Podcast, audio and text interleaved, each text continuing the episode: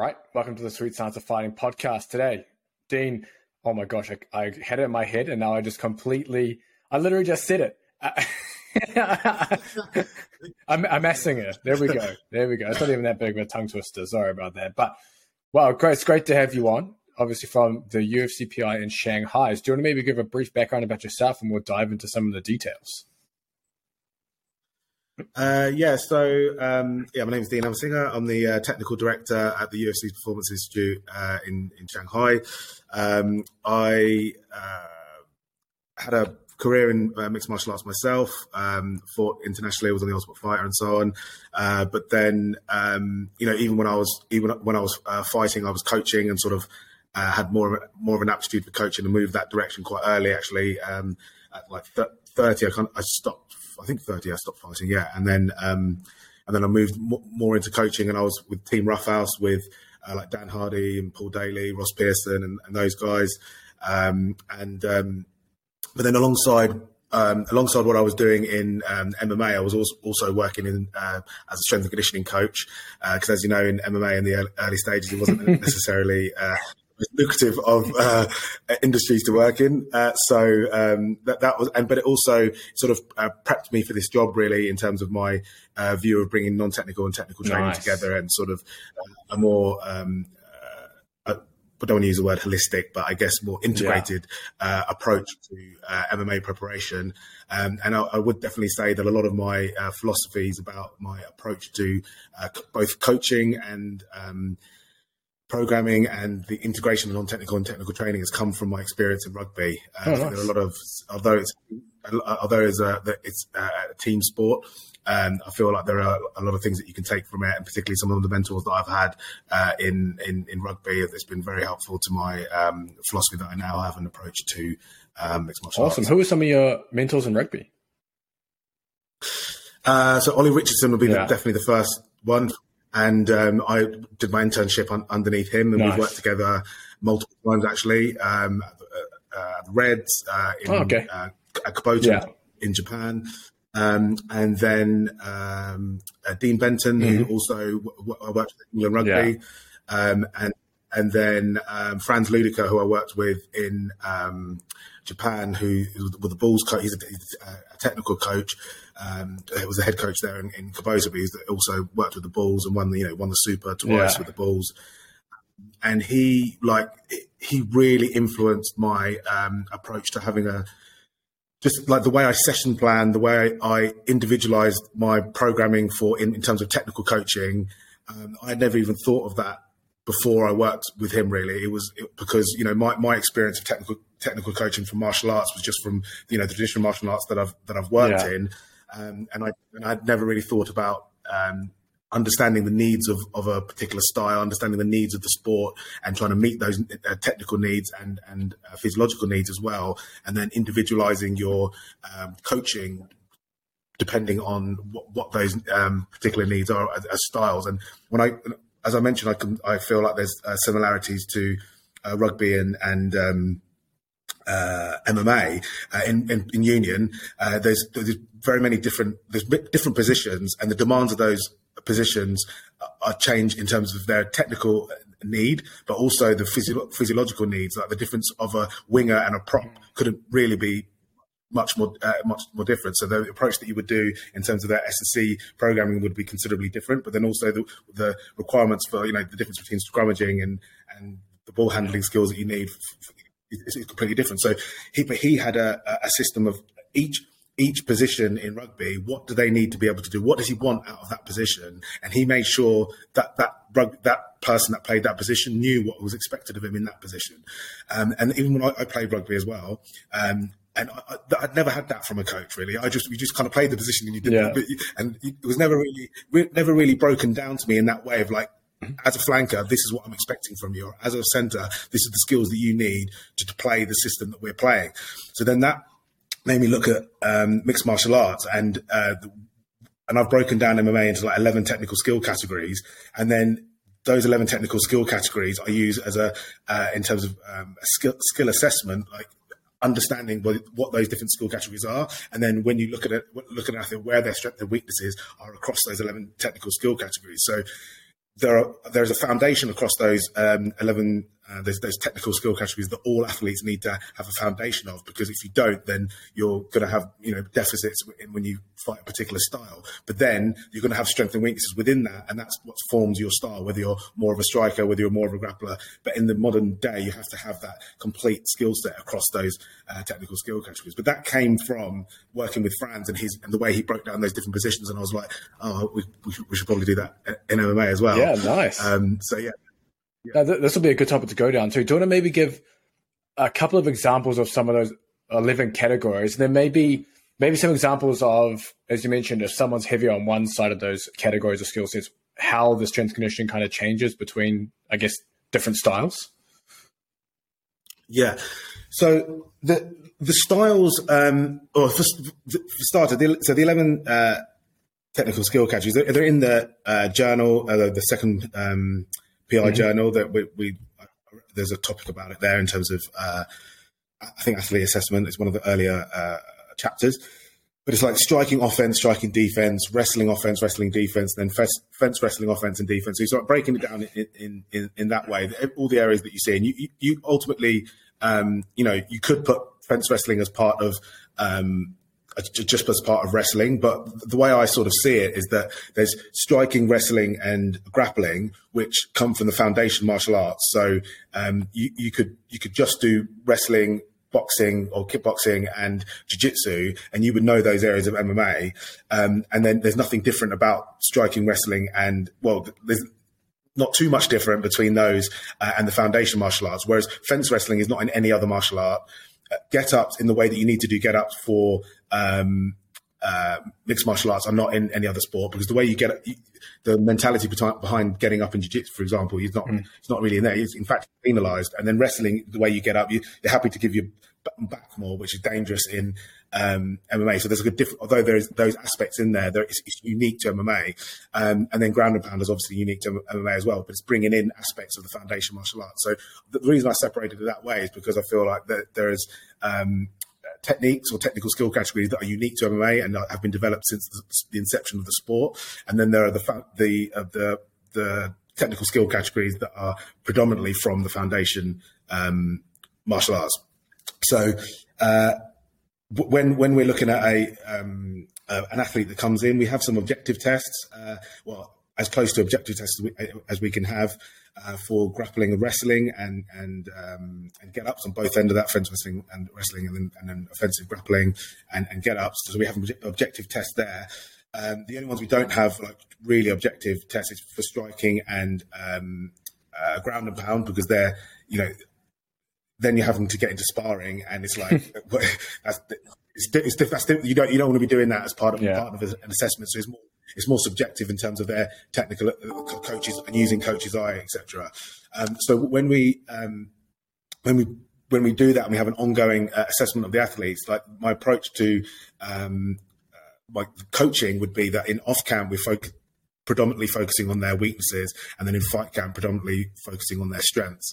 Um, so, but to your to your question about and how that impacts um, uh, their strength and conditioning, I don't think the style necessarily it impacts it too much um, in in terms. Of, it is more about that. You know, the, I think you've had Gavon, mm. um, uh, yeah, yeah, and more about the profiling that we do, both in terms of the ESD profiling and seeing where their um, energy systems are, and if there are any deficits across the different energy systems, or on their strength power profile and seeing if there's deficits there and what their strength um, the force velocity curve looks like, and wh- whether it, in terms of their phenomen- phenomenology and whether they're you know a force dominant or speed uh, dominant. So the the the style doesn't necessarily the style will probably impact what that profile looks like, but it but it, it doesn't necessarily. And so then we'll try to uh, balance it out in, in, in terms of their deficits. But it, it, it's not it's not like the um, just because they have a particular mm. style, we're going to have a, a particular approach. Does that make yep, sense? That makes complete sense. Yeah. Yeah. And, and, then so in terms of what in what we have in the academy program on the technical side, we have in the mornings at the morning sessions we have where, where, it's the full squad together. Um, we we uh, I, I, work in normally three week cycles, moderate, high, low, um, and like and they cycle between um, if they're not in fight camp, off camp, um, general prep and specific prep, and there'll normally be a six week um, uh, like I call it uh, intercoordination of technical streams. So there's there's coordination between those six weeks of, of when I'm programming those technical um, those technical sessions. So those morning sessions uh, will across the three across a three week cycle will hit all eleven technical skill categories within a week. I try to hit at least eight, and then that, that and that's covering the foundation of no matter what fighting style you are, you need to have that fundamentals, mm which I which I spoke to earlier. Afternoon sessions, which are split sessions between S and and technical training, then they go off into um, they're bucketed by that skill assessment that I mentioned previously. And if someone, you know, we a group of people need to be working on, say, uh, takedown defense. There'll be like four or five guys that will go off and do that, and that, that's that's what they'll do. And then there might be some guys that need to be working on their head movement or whatever it might be. Uh, but we and we have we um, we have a tiered system in the academy. So there's tier A, tier B, tier C. And so when we're uh, bucketing and choosing um, in, in, terms of athlete to coach ratio and how much resources we have, we don't we don't have you know an unlimited amount of coaches. We can't individualize that absolutely individualize to every athlete. It's not possible. So we prioritize to um, the tier A's, and then we work backwards from there if we can accommodate the uh, accommodate the others. But they're still they're still benefiting from what they're going to be yeah. working on. It's just not quite necessarily as individualized as, as I would um, as I would hope for. But again, following that model of in off camp, they're um, working on their predominantly. I'm not saying completely, mm-hmm. predominantly working on their um, uh, weaknesses, and then fight camp working on their um, working on the strengths. Before getting back to the podcast, I want to let you know there's a link down in the description for the Sweet Science of Fighting underground community. You can get all the help you need for your combat sports training. You get every single Sweet Science of Fighting training program, online course, and you get access to a range of coaches within the private Discord community. So go check that out and back to the podcast. That's because you mentioned this is this is the academy squad, so they all come in together and train at the same time, and you take care of kind of the technical and S&C scheduling, do you, with that entire squad? Yeah. Okay. Yeah. So with so I'm assuming then you have guys that are uh, out of the academy that are full time in the UFC. I'm assuming you don't have that same control in, in that aspect, and they kind of have their own technical stuff that you have to work around. Yeah. So the the academy guys, uh, I, yeah, I control. Uh, I, I, do all the programming and the periodization, obviously within with with. Uh, uh within the team as well. I'm not just mm. like uh, yeah, you have to do this. Yeah, yeah, no, but we, we obviously have, to, we have, for starters, we have, um, you know, daily morning, uh, daily meet, morning meetings about what's going on in, in that day, but then a weekly, um, longer meeting that we talk about the programming because don't, also one thing we have to consider we have multiple different phases of camp operating at the same time uh, because there's different fight dates of people coming mm. up so you may have you may have two people fighting in six weeks you might have three people fighting in two weeks you might have and then and then predominant of the group in off camp, but they might be in different phases of off camp because you know they had a fight not so long ago, and then one one group are in return to play, one group. Do you know what I mean? So yeah. I'm I'm, I'm, balancing all those different phases of camp. Um, at the same time. So I, I operate the master timetable, and then we just get aligned with so that making sure that um, the NTT periodization is the same as the uh, technical um, periodization. That, that that's obviously really important that we have that con- concurrent periodization according to what phase of um, according to what phase of camp they're in. And then, you know, over the past few years, um, you know, we, have been dealing with COVID. Right? Yeah, so, you guys have had uh, massive lockdowns, eh? Yeah, I, I, don't even really want to get into it because it's been an absolute nightmare. Um, and I did actually an, an, analysis recently about some of the impact that we had because of that. And we've been shut over 30% of the time in the past four years since we've opened, um, which is pretty crazy. uh, so and um, yeah, so so so now that we're open, the border is uh, opened on January 9th, which is you know a massive relief to us and what we're planning to do with the, with, with the PI. Um, you know now that because although the academy initially was based on um, uh, the uh, Chinese athletes and developing Chinese MMA. It's actually for the whole of Asia.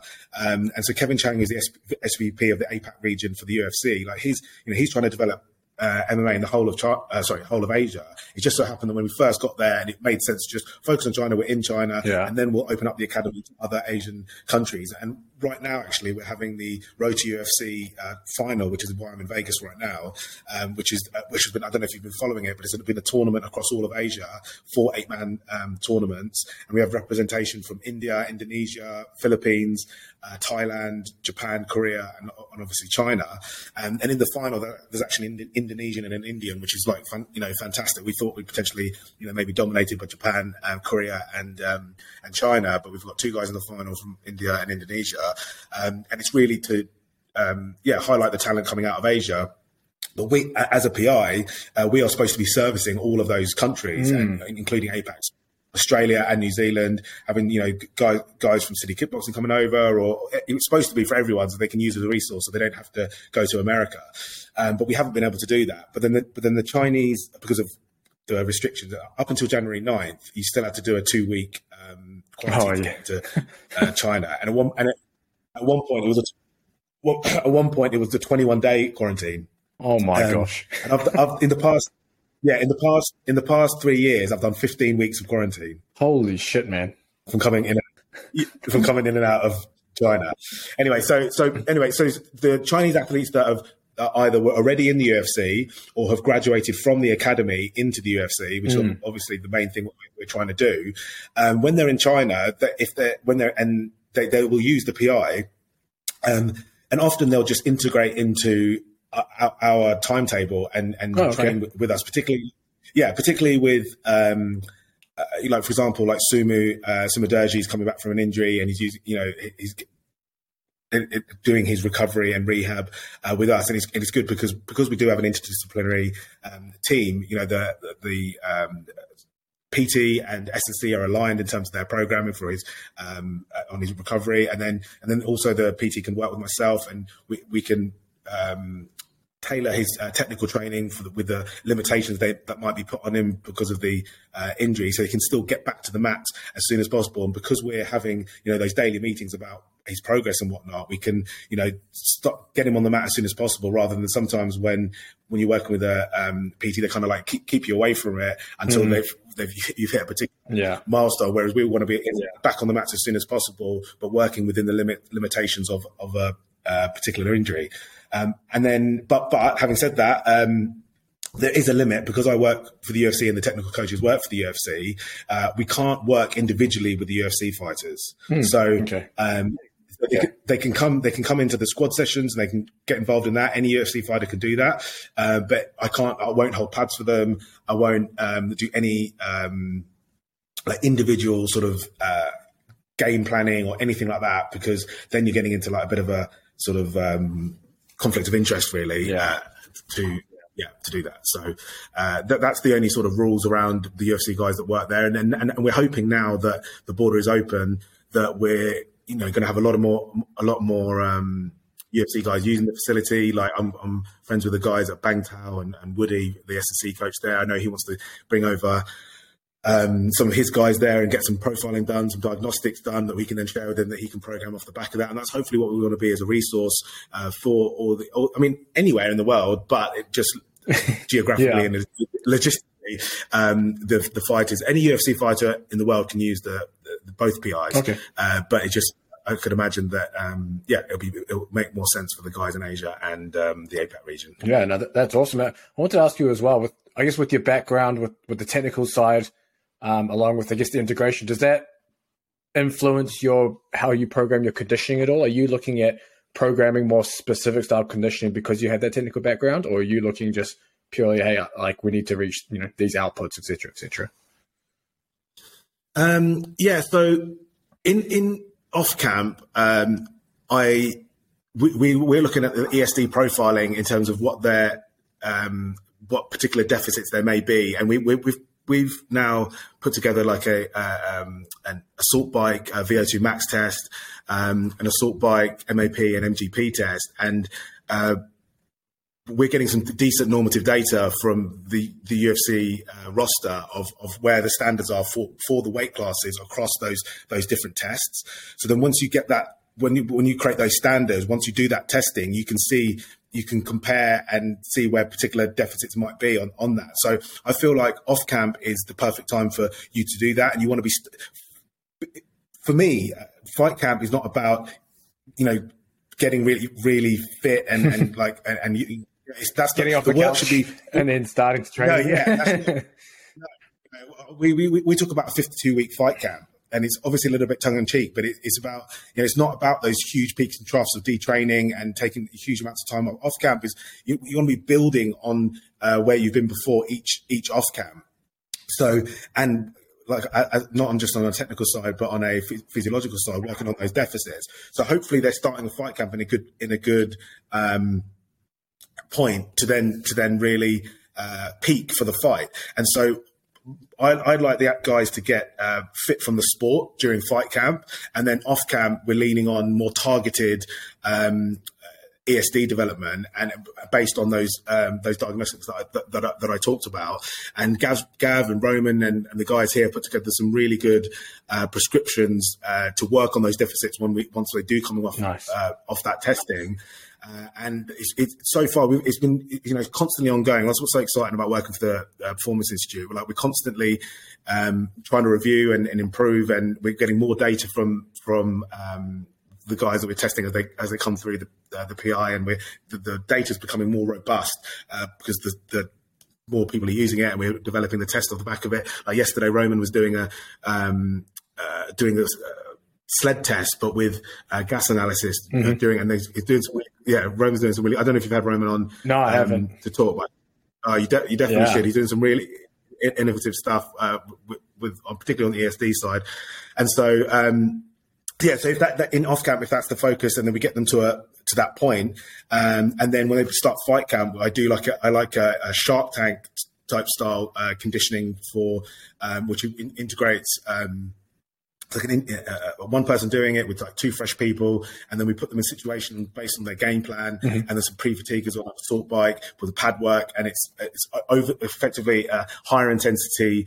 Um, uh, training than you that you would find um, in, in a, compared to a fight pace, uh, and then what I'm looking for in terms of markers there is they're like one minute recovery post the um, uh, uh one minute post the, the three rounds, and you know we're looking at hopefully getting them over 20 percent uh, re- recovery. And like one of the guys that just fought about to fight recently, like managed to get over thirty percent recovery. Um, po- yeah, and it, it, which was pretty pretty impressive, particularly because it's not like a VO2 max test um, where it's more centralized fatigue. But when you're grappling and all that, all that mm-hmm. um, with wrestling and, stuff, and, all the peripheral fatigue, to be able to get your heart rate down like that um, after three rounds of high intensity training is, is pretty impressive. And although, um, and, and so because in that off camp, we can have that more targeted um, ESD development because.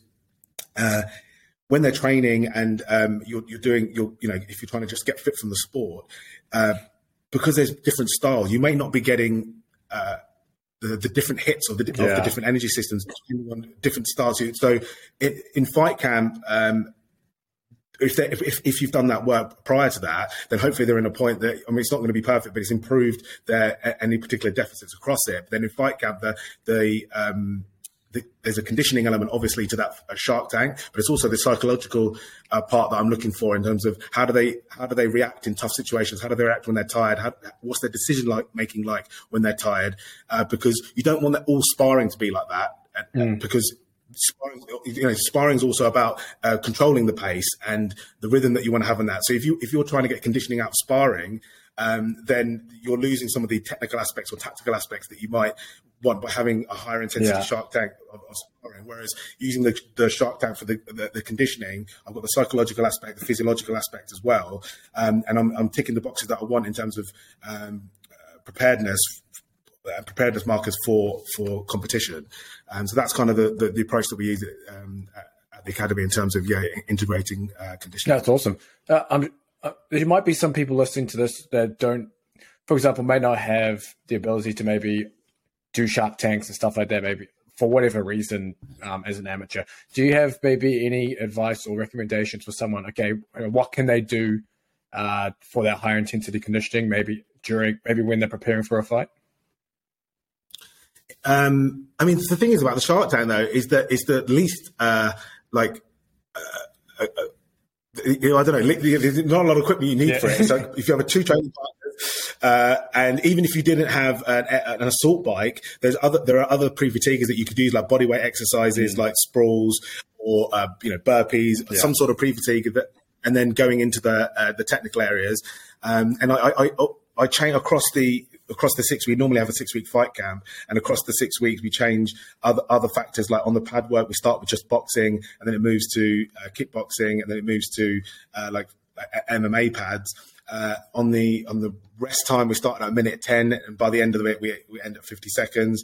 Um, in terms of the positions on the on on the um, that they're working, like the, the starting positions of grappling and, and um, wrestling, uh, we start with positive positions, and we get and uh, across mm, the three rounds, nice. and there's we start getting more negative positions. And so across the three rounds, um, there's not, we normally get three to four because the, the timing of the grappling is from between or grappling or wrestling is between 15 and 45 seconds, and it's depending on what happens in that particular grappling exchange, and I'll make the call on it. So there's so it, it recreates the randomness of um, of a fight. So it's not like oh, 30 seconds of this, gotcha. 30 seconds of that. It's it's random random every time, um, and but so we normally get three to four techni- um, grappling or, or, or wrestling positions in per round, and then and then I'll it, it, changes across the weeks about how many of them are positive and how many of them are negative, and they and they progressively get nice tougher yeah, more negative. That sounds like it.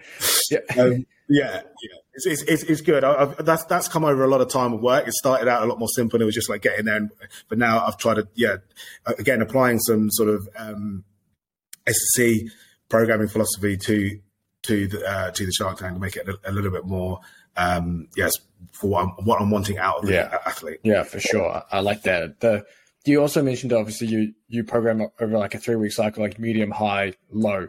For someone listening who's maybe yeah. planning their own training and training weeks, what are you manipulating within those within those weeks to make it moderate, high, and low? Okay, so uh, what so what we do is, th- and this is part of um, how we get different phases of uh, camp operating on the mats at the same time. So uh, on on certain sessions, we'll do uh, look, on a, on a Monday, Thursday, we have a, wrestling Monday uh, morning and a, and a, fence wrestling on a Thursday morning. And what I like to do is uh, like 10, uh, up to 10 minutes of drilling on a particular uh, technique. And then we'll go into live of that t- technique. And I, I kind of, I, I, like to prescribe to um, my coaching is definitely impacted, sort of influenced by the constraints led approach. Yeah. And so manipulate, manipulating the constraints in those live situations um, to to uh, test what we've been working prior to that. And so in those live rounds, we can either have three live rounds or one live round. And they so if everyone's on the mat, if someone's in fight camp, they're doing three live rounds. And if you were in um, off camp, you'd only be doing um, off general prep, you'd or return to play, you'd only be doing one. And if you're in specific prep, you'd, be you'd be doing two. Uh, and then and so if you if you weren't doing the if you were in off camp, you would carry on drilling. And then you, you join in in the last last round, and you know, uh, so everyone on the same mat can have a different level different ratio of live drilling, which so ultimately is the biggest thing that impacts um, the in, in, the intensity of that of that session is the live to drilling ratio. So there's that aspect, and then there's total number of rounds as well. Uh, so there's certain sessions that don't have that structure that have more of their they're doing tactical work uh, earlier or technical work earlier, and then we finish with a block of live work. But then, and then still that's that the number of rounds they do in that live work again impacts that ratio of live to drilling. Um, and then on a on a deload week, uh, that that live amount of rounds are considerably pulled back, and there's also one less session as well. So there's a extra. Um, extra half day. So that, that in terms of the training load of that week, that then is uh, significantly reduced. And sometimes, depending on what phase they're in, for example, on their S and C, they don't have any ESD. They're just doing strength training. So the gotcha. duration of the session is reduced. Gotcha. Yeah. So so and, and our, our we we measure RPEs, uh, SRPE of. Um, all of our sessions and our training load, and, and then obviously monitor the uh, the duration of the sessions so that we um, have, have the training load.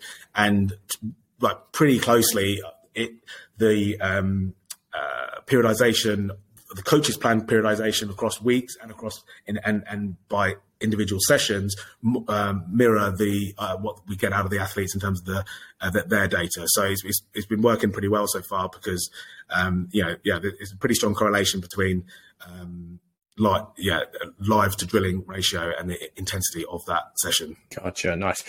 How's how different is I guess working with these athletes in Asia compared to maybe the ones that are coming through in the states? Uh, have you? I don't know if it, if you've had much experience on both sides or or kind of like the different countries, but I'm assuming because because the PI is relatively new in Asia compared compared to the one in Vegas. So do you have yeah. are there any like big differences that you've noticed between the athletes in terms of maybe I don't know maybe the ones in Asia have a more well trained or less well trained versus the ones that come in um, to the ones in the states? Do you mean what, what do you um, mean by well trained uh, though? Just more like uh, I guess you could say have a better physical underpinning already coming in, or that more bigger training age coming in. If yes or no? Oh, training. Yeah. Right. Um, well, that depends on um, what system the guys have come from, and I, we haven't. And this will be my um, subjective opinion. Mm-hmm. We haven't actually uh, specifically looked at that, but um, you know, uh, the same thing would be in America. Like the guys that come out of wrestling through collegiate programs um, that have had that structured training, those guys are, are, are obviously more well trained, and some of the guys that come from traditional martial arts that haven't had that, yeah, on, on, on average, probably not. And that that would be the same for the guys in China. We have some guys that have come out of wrestling programs of, of either national wrestling program or um, provincial, uh, and the same for and Sanda is actually a national sport for them because in, in, I think it's in the Asian Games, so they have like training schools at young, at young age for Sanda, and a few are guys who either come through that or they've come through wrestling, so they're they're, they're decently well well trained in that sense. Uh, what they've done in that training is, hasn't necessarily been. Um, the, the, best, but they've done a lot of it. They do a lot of volume. It's like kind of like um, sort of Russian style, yeah. like old school. Yeah. Like get the reps in, get the you know sets in. Um, so yeah, they're, they're, but but they've um, they're very coachable in that sense, and um, yeah, no, they're, they're pretty for the most part pretty pretty well trained. Gotcha. Is there an academy system in uh, in the states like there is for the Asian PI? No, no, okay. no there's not.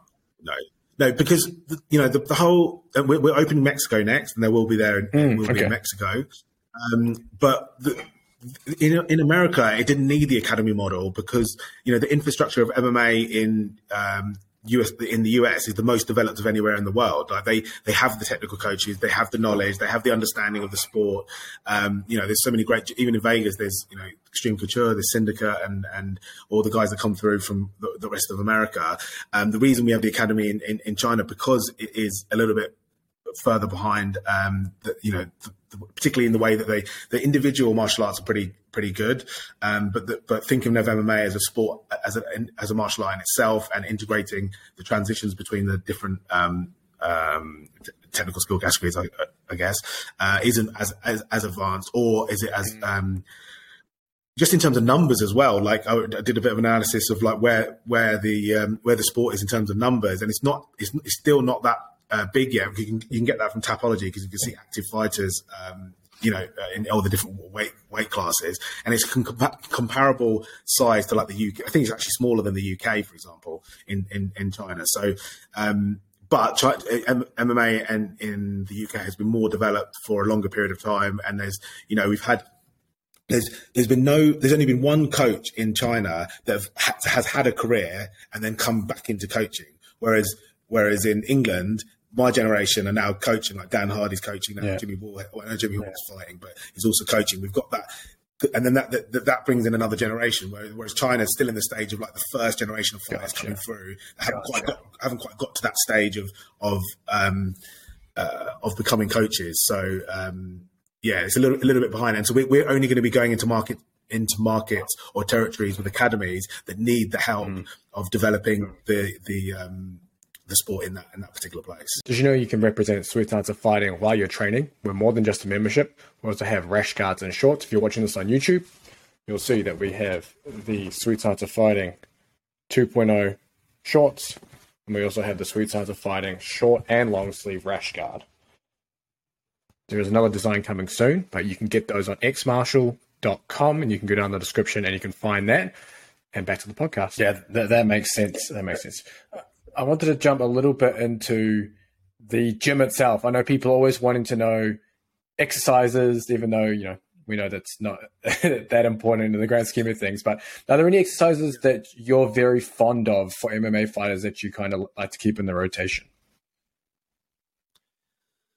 Um, I mean, a med ball is um, is using a med ball, particularly uh, for you know rotational power and some of the ballistic stuff that you can do with it. Uh, it's an oldie but a, a, goodie, and I think that um, it, it, can be used it, it, when when prescribed in the right way. It can be um, used very effectively. Um, we also have um, the, the, these uh, jammers that, that, are part of the uh, squat rack. I'm sure you're familiar with, and um, getting some. The, if in terms of what it feels like, the to the, the athlete, there's a lot of positive response for how, how they like to use it in terms of, um, you know, it, it isn't throwing a punch, but uh, more so than maybe um, the landmine punch throw, which is we, we do like the landmine punch throw. Um, you know, in terms of like if you're thinking of uh, like specifics that is related to um, potential transfer to uh, uh, the actual sport, then, then then those three are definitely things that we've been um, integrating at, at, at, different times for sure. Yeah, nice. Uh, and I, you mentioned obviously with the sled testing as well. I know you guys. Well, I mean, I see it on Instagram a lot. A lot of a lot of prowler pushing with with um, different athletes. Do you have any? Are you able to share any kind of different protocols you guys like to use on on the prowler?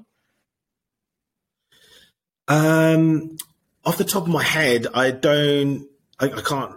I can't think um, of uh, what is the most I mean, it, re- it really it really depends yeah. of what we're like. Yeah, it really depends on what. There's so many. There's so it, as a modality, it can be used so many mm-hmm. uh, different ways.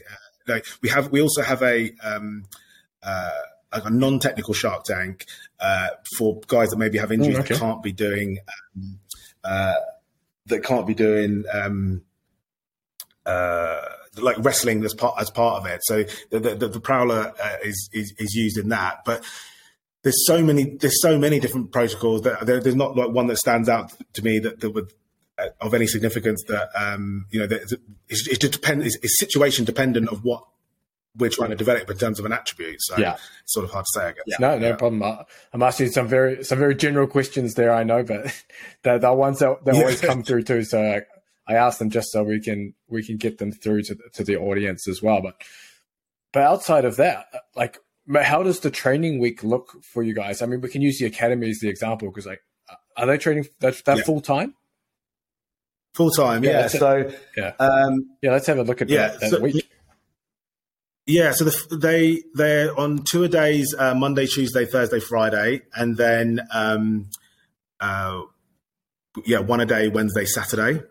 Um, I don't know if I could probably. Is this possible to share yeah, screen? You can share if you just go share down the bottom, and then that should. Oh, second, let me get. Some. Yeah, so if anyone's listening to this on Spotify and whatnot, you should watch it. Okay. All right, got it. So, uh, yeah. So this is this this is a timetable for guys in. This was actually this um, earlier this year, I guess. Yep. Um, so uh, this is the normal sort of timetable that we look at. Um, and as I mentioned, so the Monday, Tuesday, Thursday, Friday is full. Uh, the whole academy is uh, does also the sparring as well. Um, but the sparring uh, we have different times. So sometimes we'll have um, off at, the, at, this period. We didn't have there wasn't it was in the lead up to a, Chinese New Year, so we didn't have that many guys in the academy. But when we're at full um, capacity, like with say 30, um, 30 guys there, then we'll have multiple starting times of uh, sparring depending on what phase of camp you're in.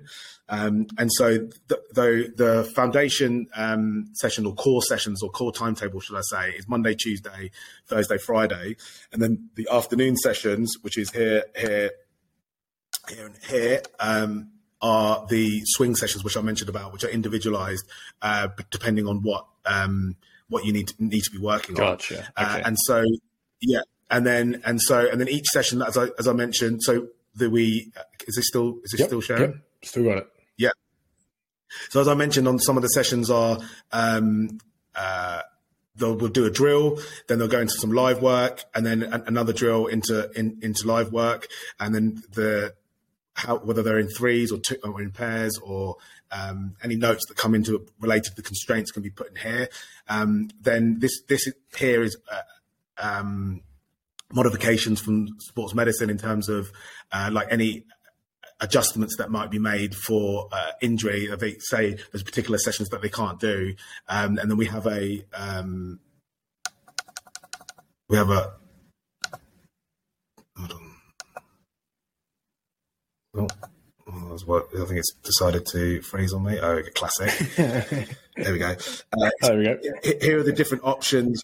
Yeah, the different options of um, modifications that we might have, whether it be a graduated return to play from uh, concussion and the stages that they're at there, because we have like protocols for how they come back from that, um, or ESD in lieu of the live set, etc. There's other different options uh, that we can have there. So that as, as technical coaches, when we're on the mats, um, and we know that there might be some limitations, as we talked about, getting them back on the mat as soon as possible, but within the construct like limitations of a of a um, uh, of a particular injury. And so then that, that's what when we have those morning meetings, that, that's what this is updated from. They'll give us an update of what they're able gotcha. to do, um, and then we'll and then we'll have uh, yeah the, the, these are the session plans for the um, for the different um, uh, like yeah technical sessions, and it's the same for um, all of them. Just so I can, just so I can monitor what we've been working on and in the in the programming, etc. So um, going back to uh, uh, the actual timetable, though, the colour of the session also um, sort of relates to the uh, coach's planned um, uh, RPE. It's not the actual uh, number, but it covers a, yeah. basically a low, moderate, green being green being low, um, orange being moderate, red being high, uh, and then and when it went the um, sports science coordinator will ask me what what after every session what I what was the RPE, so that we also can compare, um, you know, the coach's plan compared to the athletes and see if there's any anom- anomalies from that or you know outliers, and then and then investigate why there might be that that um, uh, sort of yeah discrepancy, should I say?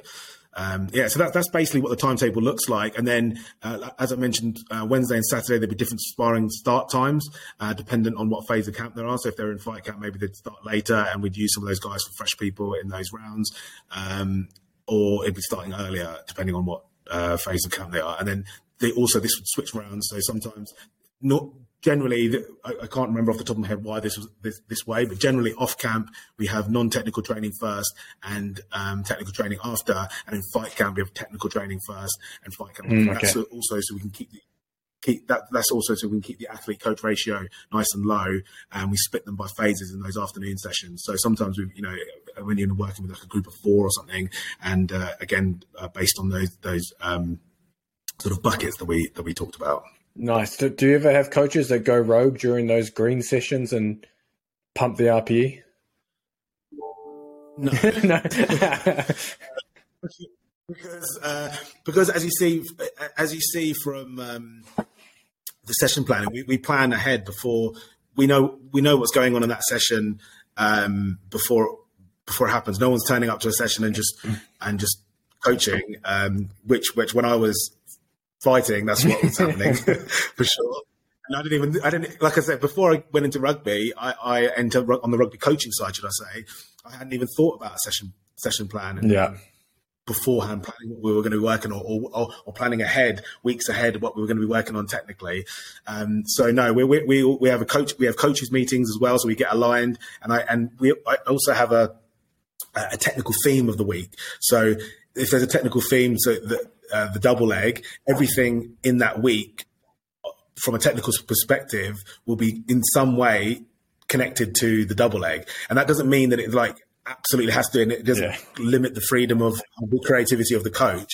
But it's just in keeping that in mind, even on even on striking, and if you're having an awareness for double leg defense, or if, or if you're striking into takedowns and you're looking for combinations that would go into that, or if you're in uh, uh, BJJ, what position do you normally land in from a double leg? And then so there's like continuity between the sessions and connections between the sessions, and we often and also for in terms of like recall, um, like the warm up from um, a session on a Thursday will be the the session would it be a review of the session on a Tuesday, for example. Yeah. So when when they when we program together, they let us know what we're doing, and I'll put that as part of the warm up as one of my sessions, or vice versa. And so there's integration, and we it's not just like oh we've done something on a Monday and we don't come back to that for three weeks. We're getting you know touch points on it across the week and then across the three week cycle as well because we all program together. Nice. Now it's funny you say that because I've been part of teams where the coaches uh, don't have a plan; they turn up on the day and professional sport, but you know they do what they want. Yeah, and, you're like, okay, it's supposed to be a lower day today, but they're just I mean, beasting them. A... yeah, yeah. I mean, on the, on the technical side, it, I think it's important as well. If you look at like um, the research about skill acquisition and whatnot, and and how th- things should be put together, uh, and and particularly in terms of the recall, recall sessions uh, later on, that's that's super important. But um, on the periodization side, it, it, just everything goes out of the window if you're suddenly like it's supposed to be a low and you and you're making these guy guys spar. Um, you know when when um, one of the challenges I faced, and I think a lot of gyms would also face nowadays, is uh, we have the luxury of everything is centralized. So mm. ev- all their sessions are done in one gym, and every co- coach is in the same building, and we're having daily meetings and weekly meetings about planning their training. Whereas when I was training, I was traveling an hour to go and do my S&C over here. I was traveling an hour mm. to go and do my wrestling here. And then in one gym, I do my, do you know what I mean? And then those coaches might not have even known each other, let alone communicate. And so when I get to that coach, they're like, oh, you know, I want 100% from you. Make sure you're working hard. But he hasn't thought about earlier, earlier in the day, I've, I've already you know sparred 10 rounds um, and he's thinking i'm being lazy but you know and i you know i hadn't thought about that um, communication. So even if you are in that situation where you're not in a centralized uh, gym, having someone, even if it's, if it's yourself, communicate what you want in, in terms of the timetable and having alignment in terms of even if it's like high, low, high, low, some sort of period, uh, some sort of periodization um, uh, uh, uh, with so that we're getting the most out of our training sessions and not everything's just like yeah like medium, you know, it ends up everything ends up being medium if you like or moderate. Sorry, um, if if you don't have that periodization. So if that was no, one for, thing I would for sure say. Do, do oh, it's an easy fix for, oh, for uh, people. Yeah, I'm no, I got you. you. You just cut out a bit there. Um, do you do you have a language barrier that you, you have to deal with there? Yes. yeah, it's uh, that is that is one of the biggest challenges. Sorry, I'm just notice my um. It's it been, I'm here in Vegas and it's like super dry and my lips are like messed up. I see it on the. it's really bad. It's like it's so dry here. It's crazy. Like I get no nosebleeds for no reason because it's like super oh dry. Anyway, yeah. So the language barrier is, and I've been there for nearly um, four years now. Um, and so I've got a little bit of coaching Mandarin, um, just like the, the things that you, su- that you surprise in terms of your vocabulary as a coach that you use so often. Yeah. You know, start and stop and how long a round is, how many reps you want them to do, uh, think, things like yeah. that. I, I, am I'm, I'm, I'm capable to do, and and and you know mot- motivating them when it's harder or get up and, and things things like that, which it's actually a relatively limited vocabulary that you use. Uh, but anything beyond sort of commands, uh, I, I, have to use a translator, and I have a translator with me the whole time. Um, and it, it's challenging because uh, not only that, not only even if he's a really good translator, right? It, it's it's not just about translating; it's about interpretation. Yeah, uh, because. The, the direct translation for something doesn't mean the same thing sometimes, and he has to use his judgment in that moment to try and get across what I'm trying to say. When I'm talking about tactics, when I'm trying to talk about, um, uh, you know, the, the, the nuances of of of fighting, and when you're talking about in metaphor and stuff, I've I've, no, I've, I've realised not to talk in metaphor because. Uh, there are cultural metaphors that make sense, right? And and normally it's actually you know storytelling is a good way of of um, explaining what you're trying to say. But then when you're doing that through a translator, it's um, yeah, it's really it's, it's really challenging. Uh, and but having said that, and because I worked in Japan as I mentioned um, yeah. before, um, and that was really what got me onto kind of the constraints led approach of, um, of, of coaching because I looked into you know how how, how can I um, sort of reduce the need for me to ex- be explaining it, and if the outcome of a of a drill is the is the what I'm trying to um, teach, then then that's, that's, actually a better way of learning anyway. Yeah. And so when when you manipulate the drill around the constraints um, of the task, then uh, you know you can you can get that without actually having to coach too much. And it also it also made me realise that I probably overcoached uh, earlier in my career. I wanted to like coming from a place of wanting to share the information, uh, but in, in, reality, you need to give them the space to to work things out for themselves. You know, information is better uh, re- retained when it's it's navigated on their own rather than being, being spoon fed. Um, so yes, there are definitely some um, challenges and limitations, but there are also I feel like all of us uh, um, foreigners that are working over there. It's made us better coaches by having to, uh, yeah, n- navigate that um, that challenge. Um, and I think that one one of the one of the things as well is that you know, like uh, in terms of when they're building up to a fight and you're you're getting that contact with the athlete of understanding where their confidence is at or where what things you might need to say to them and you know you speak to them before training and see where see where they're at and it's like it, it, looking at their response to the training load and stuff. But that comes from like body language before the training and stuff. But it's also those small conversations that you have with them yeah. before and after training.